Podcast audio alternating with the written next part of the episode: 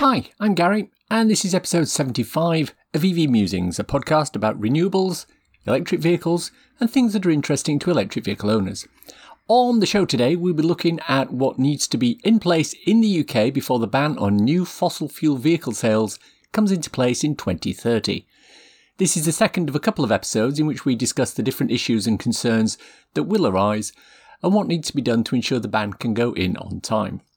Before we start, I want to remind patrons that if you're listening to this on the Patreon feed and you're a VIP or All Access patron, we've got a little post credits sequence where I talk about why I think the price of charging will have to increase dramatically over time. Our main topic of discussion today is 2030. In last week's episode, we looked at some aspects of the EV ecosystem that will need to be in place to ensure that the 2030 ban can take place. If you want to go back and listen to that, the link is in the show notes. Basically, we identified eight key items that we need to focus on ubiquitous, reliable charging infrastructure, encouraging motor manufacturers to make more EVs, reducing the price of new EVs, better dealer education on electric vehicles, better public education about EVs, a fuel duty replacement needing to be found, better and more widespread home charging solutions, and pain free charging solutions for the public. I'm going to go through each of these in turn and give some thoughts on why we aren't there now and what we need to do to move forward. In last week's episode, we covered the first four items, and this week we'll look at the next four. So let's get started. Firstly, public education will need to improve. I mean, we've talked about this before. There are far too many people who think that EVs are still golf carts that do a top speed of 30 miles an hour, go 50 miles maximum, and need all day to recharge. Hello, Citroen Ami. But in reality, this is far from the truth. A lot of it has to do with out of date information, but much of it has to do with vested interests trying to muddy the water. I was in a conversation with my father the, the other day, and he was talking about getting a hybrid, and he couldn't understand why I was not necessarily as enthusiastic about them as he was. Uh, when I reeled off the different issues with them, you're still burning fossil fuels, you're lugging around two drivetrains, you've got the maintenance for two systems, for example. He replied, Well, what about all the lithium you'll need for the EV batteries? Where's that coming from? Well, I told him that lithium comes from brine, seawater, and we'll probably never run out of that. And then he said, But all the rare earth metals. And I said, There are no rare earth metals in an EV battery. You see, it's, it's misinformation like that that's holding us back. You've only got to read the social media comments attached to a post about someone praising an EV to realise that there are so many things that are outdated or just plain untrue. The most common one is, but where do they get the electricity from? Coal. And that's factually incorrect for many, many countries around the world, but even in those places where it is correct, so what? We're talking about replacing oil extracted and refined from massive rigs that scar the landscape, pollute the air, the sea, and the ground, sucking up huge amounts of electricity in the refining process, using cobalt to remove the sulfur, and then being trucked to petrol stations in diesel tankers, where it's burned to produce toxic gases. The whataboutism game is very strong in many deniers. But even if we get away from some of the whataboutism, we need to start educating the population on some of the positive changes that have taken place in EVs over the years. A lot of people still think EVs only go 50 miles on a charge and need to be plugged in for hours and then need the expensive batteries replacing after about three years. And there was a point in time when that was close to the truth, but that time is well past. Perhaps the government needs to start producing a series of public service announcements about EVs take one aspect of EVs in each of them and get a 30 second debunker created. Link it out on social media and on the TV. Keep repeating the message. Batteries last a long, long time. Cars can go 300 plus miles on a charge. Renewable energy charges most of the UK's EVs. EVs don't have a higher lifetime carbon footprint than a diesel car just in the initial manufacture. The list goes on. Once these are in place, the foundation for a better understanding of EVs will be strong. Next, Fuel duty replacement will need to be found. The amount of money the government will lose on fuel duty and vehicle excise duty means that alternate methods of taxing the public for driving will need to be found. I know it's painful, but it's obvious. Cheap EV running cannot last forever. I did a post about this recently called Charging an EV will cost as much as fuel in an ICE car. A link to this is in the show notes. If you're a premium patron, we'll be talking in more detail about this in the post credit sequence, but for the rest of us, here's a shortened version. Chargers are expensive. Charge point operators don't make a huge amount of money on each charge, but public charging is also one of those areas where the government can add a duty charge to each kilowatt hour. The data are available to validate what needs to be paid. In just the same way as each litre of petrol has a duty charged against it, each kilowatt hour of publicly charged electricity will also have that duty levied. Now, I'm not saying that all public charging will need to have duty on it, but I am saying that by using a charge duty levied on rapid chargers only, the government could easily ensure they recoup money lost from the fossil fuel duty decrease, and also encourage drivers to use destination or fast chargers to charge instead. This can be brought in on a very, very lightweight basis to start with, half a penny per kilowatt hour rounded up to the nearest penny, so that as uptake increases, the duty can be increased. Once the majority of the country is driving electric, the duty can and will be raised, or more accurately, managed on a yearly basis in the budget. I know it's not a nice thing to think about, but I'm almost 100% sure that someone in government is considering this right now. Next, home charging will need to be available. Not just 7 kilowatt chargers like we have at the moment, but a whole ecosystem for charging solar panels, batteries, zappis, vehicle to grid. This will help offset the cost. One of the main benefits of having an electric car is that it forms part of an ecosystem. I was chatting with friend of the podcast Gary Wales recently, and we agreed that when you buy an EV, you're not just buying a car, you're buying a philosophy. And part of that philosophy is understanding that there's a whole ecosystem around supporting and running the vehicle, which, if leveraged correctly, can benefit the whole of the electric grid. Part of this ecosystem includes making it easy and affordable for people to install solar panels on their houses. And this can either be uh, aftermarket or, preferably, as a default when new houses are built. The same goes for having charging points and storage batteries installed. The hardware that can be put into someone's house if you want to leverage electricity as a fuel is quite expansive and also quite expensive. What we also need are lots of different time of day tariffs to ensure that people use the electricity at the time when it makes mo- more sense. Having cheap electricity, a storage battery, and solar panels makes it very easy to use that cheap electricity at a time when normal electric prices are high, such as the peak time of 4pm to 7pm. And this allows us to flatten the curve, a phrase we've heard a lot of this year, and reduce the amount of power needed to be pulled from the grid. Once this happens, the need for peaker plants to deal with spikes in demand reduces, and this means fewer power plants and a lower carbon footprint. Another innovation that works, but is both costly and quite limited, is vehicle to grid charging.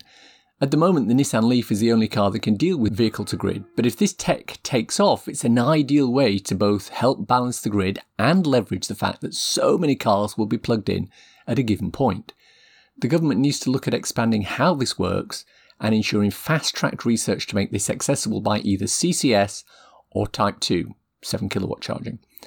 As Robert Llewellyn said in a recent Fully Charged podcast chatting with Sid Atkins, in a fantasy world, we convert all the vehicles that are currently on the road now to electric. And if if they could be all plugged in at once, which they can't, it, that will never happen. But if they could, that is 1.5 petawatts of petawatt hours of storage.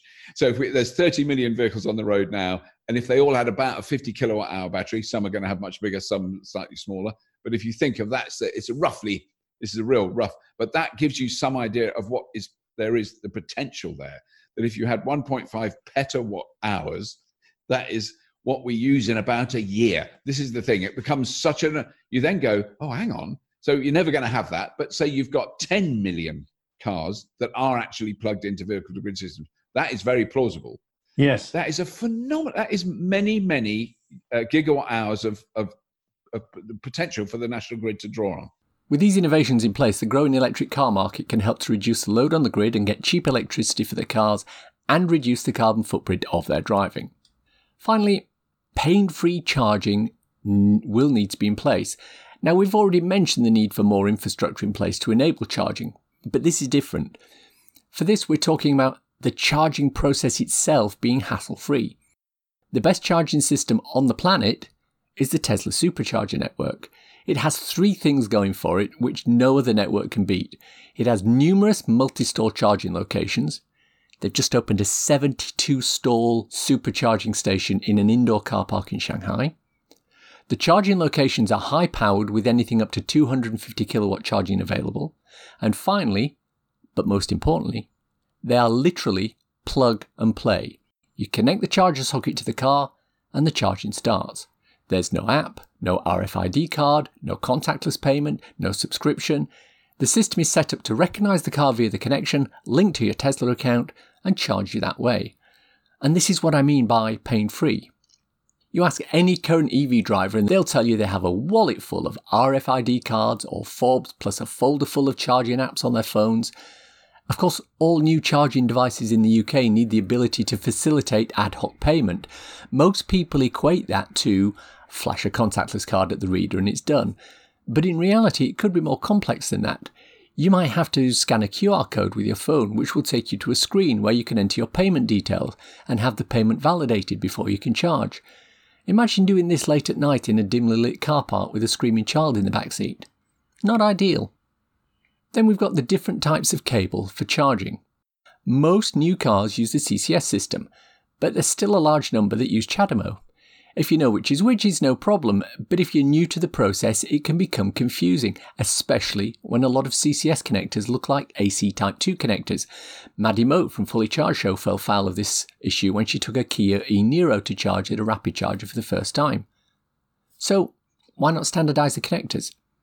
Tesla seems to be able to do it. They have a single connector that works for rapid, high power charging, and slow charging. My car, the Kia Soul, has two connectors, one for the CHAdeMO connector and one for the fast or slow charger.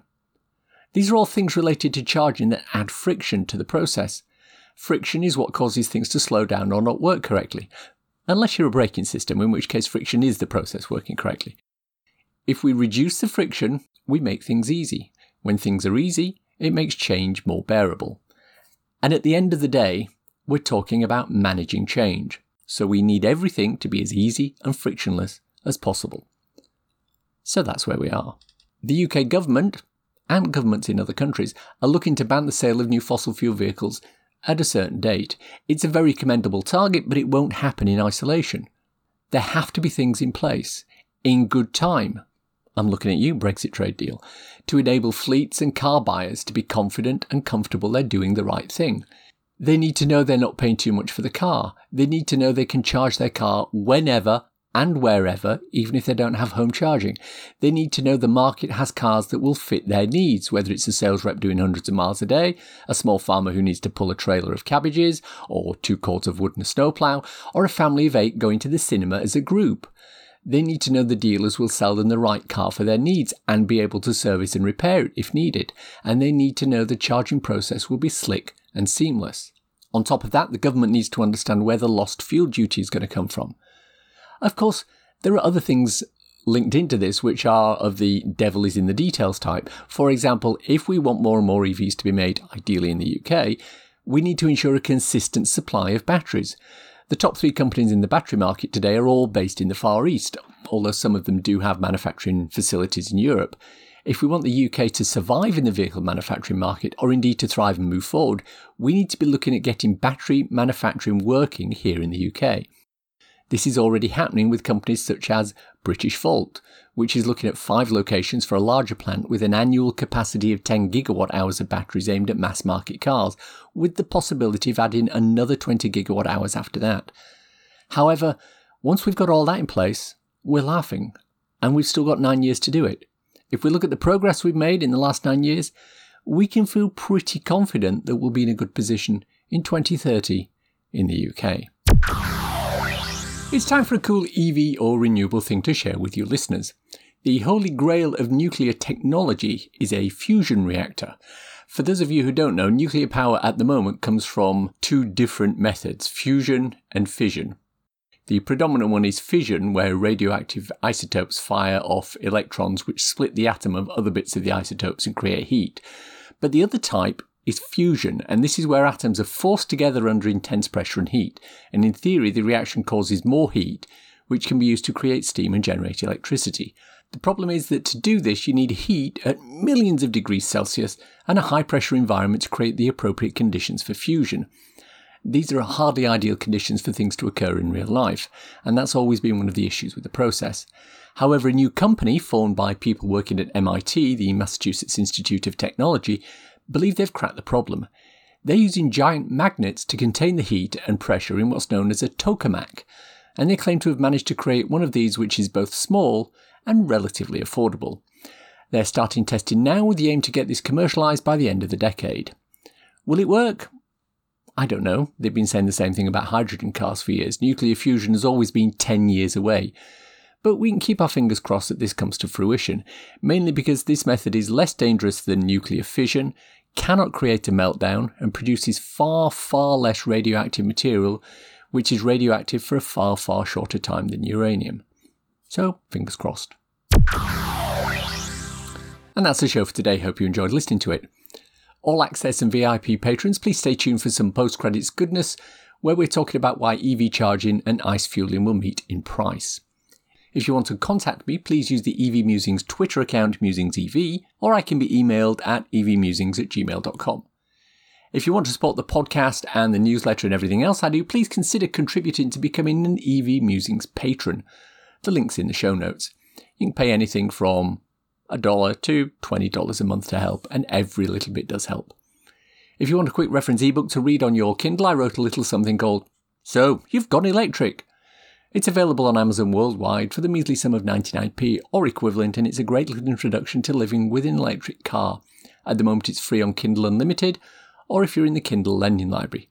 Please check it out. I know from my stats that quite a few of you are actually going out and reading it in the Lending Library, so just let me know what you think about it. Thank you. Links for everything we've talked about in the podcast today are in the description and the show notes. If you've enjoyed this podcast, please subscribe. It's available on iTunes or wherever you get your podcasts. Please leave a review as it helps raise visibility and extend our reach in search engines. Thanks as always to my co founder Simon. You know, Santa brought him a big box of rechargeable electric toothbrushes, 50 of them. Problem is, he can't recharge them all at the same time like he wants because it will blow his main fuse. If, if they could be all plugged in at once, which they can't, it, that will never happen. Thanks for listening. Bye bye.